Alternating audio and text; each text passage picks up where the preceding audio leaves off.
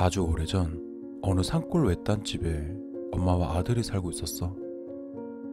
아빠는 어렸을 때 돌아가셨고 두 사람은 힘을 합쳐 살고 있었대. 무자지간은 주로 밭에서 키운 작물이나 나무 열매 혹은 버섯으로 끼니를 때웠대. 하루는 엄마가 시내에 내려가 핫도그랑 빵 같은 걸 아들한테 사주셨나봐. 매일 산에서 나는 것들로 끼니를 때우다 엄마가 시내에서 사온 걸 먹은 아들은 그때부터 엄마가 해주는 음식을 안 먹게 되었어. 엄마는 먹을 것을 사오신 걸 후회하셨지만 나였어도 맛있어 보이는 게 있으면 내 아들이 맛있게 먹는 모습을 상상하며 덥석 샀을 거야. 엄마들의 마음은 다 똑같잖아. 매일 반찬 투정하는 아들 때문에 엄마는 무리해서 산 깊은 곳으로 들어가 몸에 좋은 나물이며 쉽게 먹기 힘든 버섯을 따와 투정하는 아들에게 반찬으로 내놓게 되었어. 그런데 아들은 엄마의 마음도 몰라주고 투정은 나날이 심해져 가며 그렇게 지냈대. 그렇게 산에서 두 모자지간을 힘겹게 살다가 항상 어린아이인 줄만 알았던 아들은 어느덧 어른이 되었어. 아들은 어렸을 때부터 엄마한테 항상 말했던 게 있대. 이 다음에 어른이 되면 꼭 시내에서 살 거라고. 물론 엄마도 산에서 생활하는 것이 불편했겠지. 하지만 그 집은 엄마의 할머니부터 내려왔던 집이라 쉽게 떠날 수가 없었나 봐.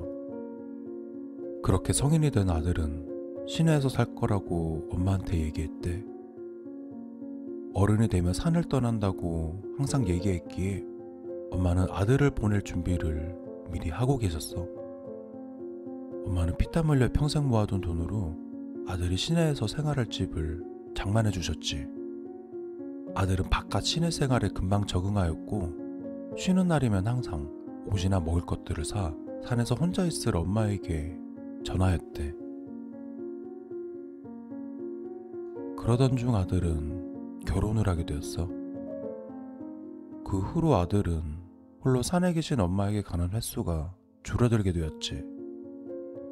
엄마는 아들이 언제 오려나 매일을 기다리시며 외롭게 생활하고 계셨어.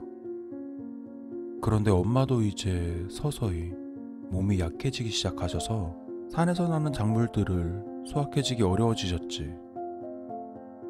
그래서 엄마는 집 근처에 있는 작물들만으로 하루하루를 버티셨대. 이전에 아들이 사다 준 식품들은 이미 오래전에 다 먹고 없었어.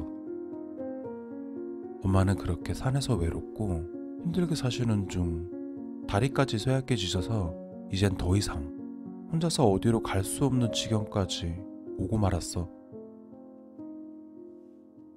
밭에 씨를 뿌려도 싹은 나지 않았고 싹이 튀었다 하더라도 모종은 금세 시들고 말았지.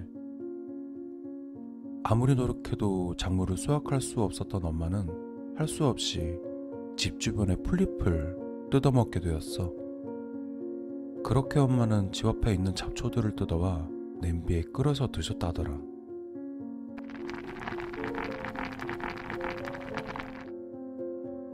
어느덧 집 주변으로 나무와 잡초들은 점점 줄어들게 되었고 엄마의 몸은 점점 쇠약해지셨지.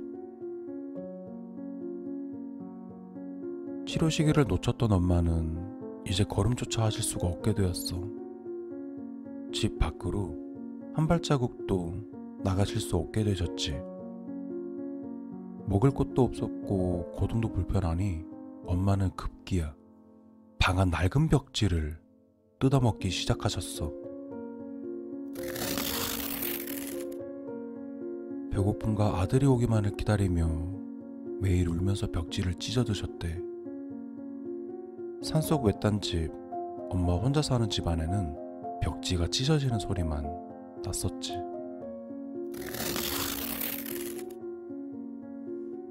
그 무렵 시내에서 살고 있던 아들은 점차 생활이 안정화되었고 오랜만에 시간을 내서 먹을 것들을 사 산골짜기에 있는 엄마를 찾아갔대.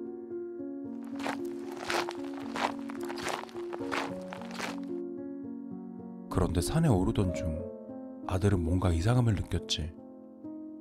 엄마가 살고 있는 집 주변으로는 나무며 잡초들이며 너무 휑했대. 뭔가 이상함을 감지하고 집으로 뛰어갔는데 온 집안은 벽지가 다 뜯어져 있더래. 그래서 엄마를 막 크게 불렀는데 엄마는 대답이 없다고 하셨어. 그때 방 안에서 종이가 찢어지는 듯한 소리가 들렸대. 아들은 엄마의 인기척인 줄 알고 황급히 구석에 있는 방으로 가봤는데 방 안에는 아무도 없었어. 그때 뭔가가 찢어지는 소리가 한 번 더 들리기 시작해. 소리가 들렸던 쪽은 바로 아궁이 불을 때우던 부엌 쪽이었어. 뭔가 불안한 마음에 그곳으로 가게 되는데 엄마는 불을 떼기 위해 모아두었던 오래된 종이를 입에 머금은 채 이미 오래전에 돌아가신 듯한 움츠린 모습으로 죽어 있더래. 엄마는 나뭇가지처럼 앙상한 모습이셨다더라. 집안의 온 벽지들을 다 뜯어드셨던 엄마는 급기야 오래된 신문지 같은 것들을 드셨나봐. 그런 처참한 모습으로 계신 엄마를 본 아들은 이미 늦은 후회를 했겠지? 그날 이후 아들은 엄마가 살았던 집을 허물게 되는데 그런데 아직도 그 자리에는 매일 밤만 되면 서글프게 우는 할머니 소리와 종이 찢어지는 소리가 산속에 울린대. 아마 아직도 아들이 오기만을 기다리고 계신 것처럼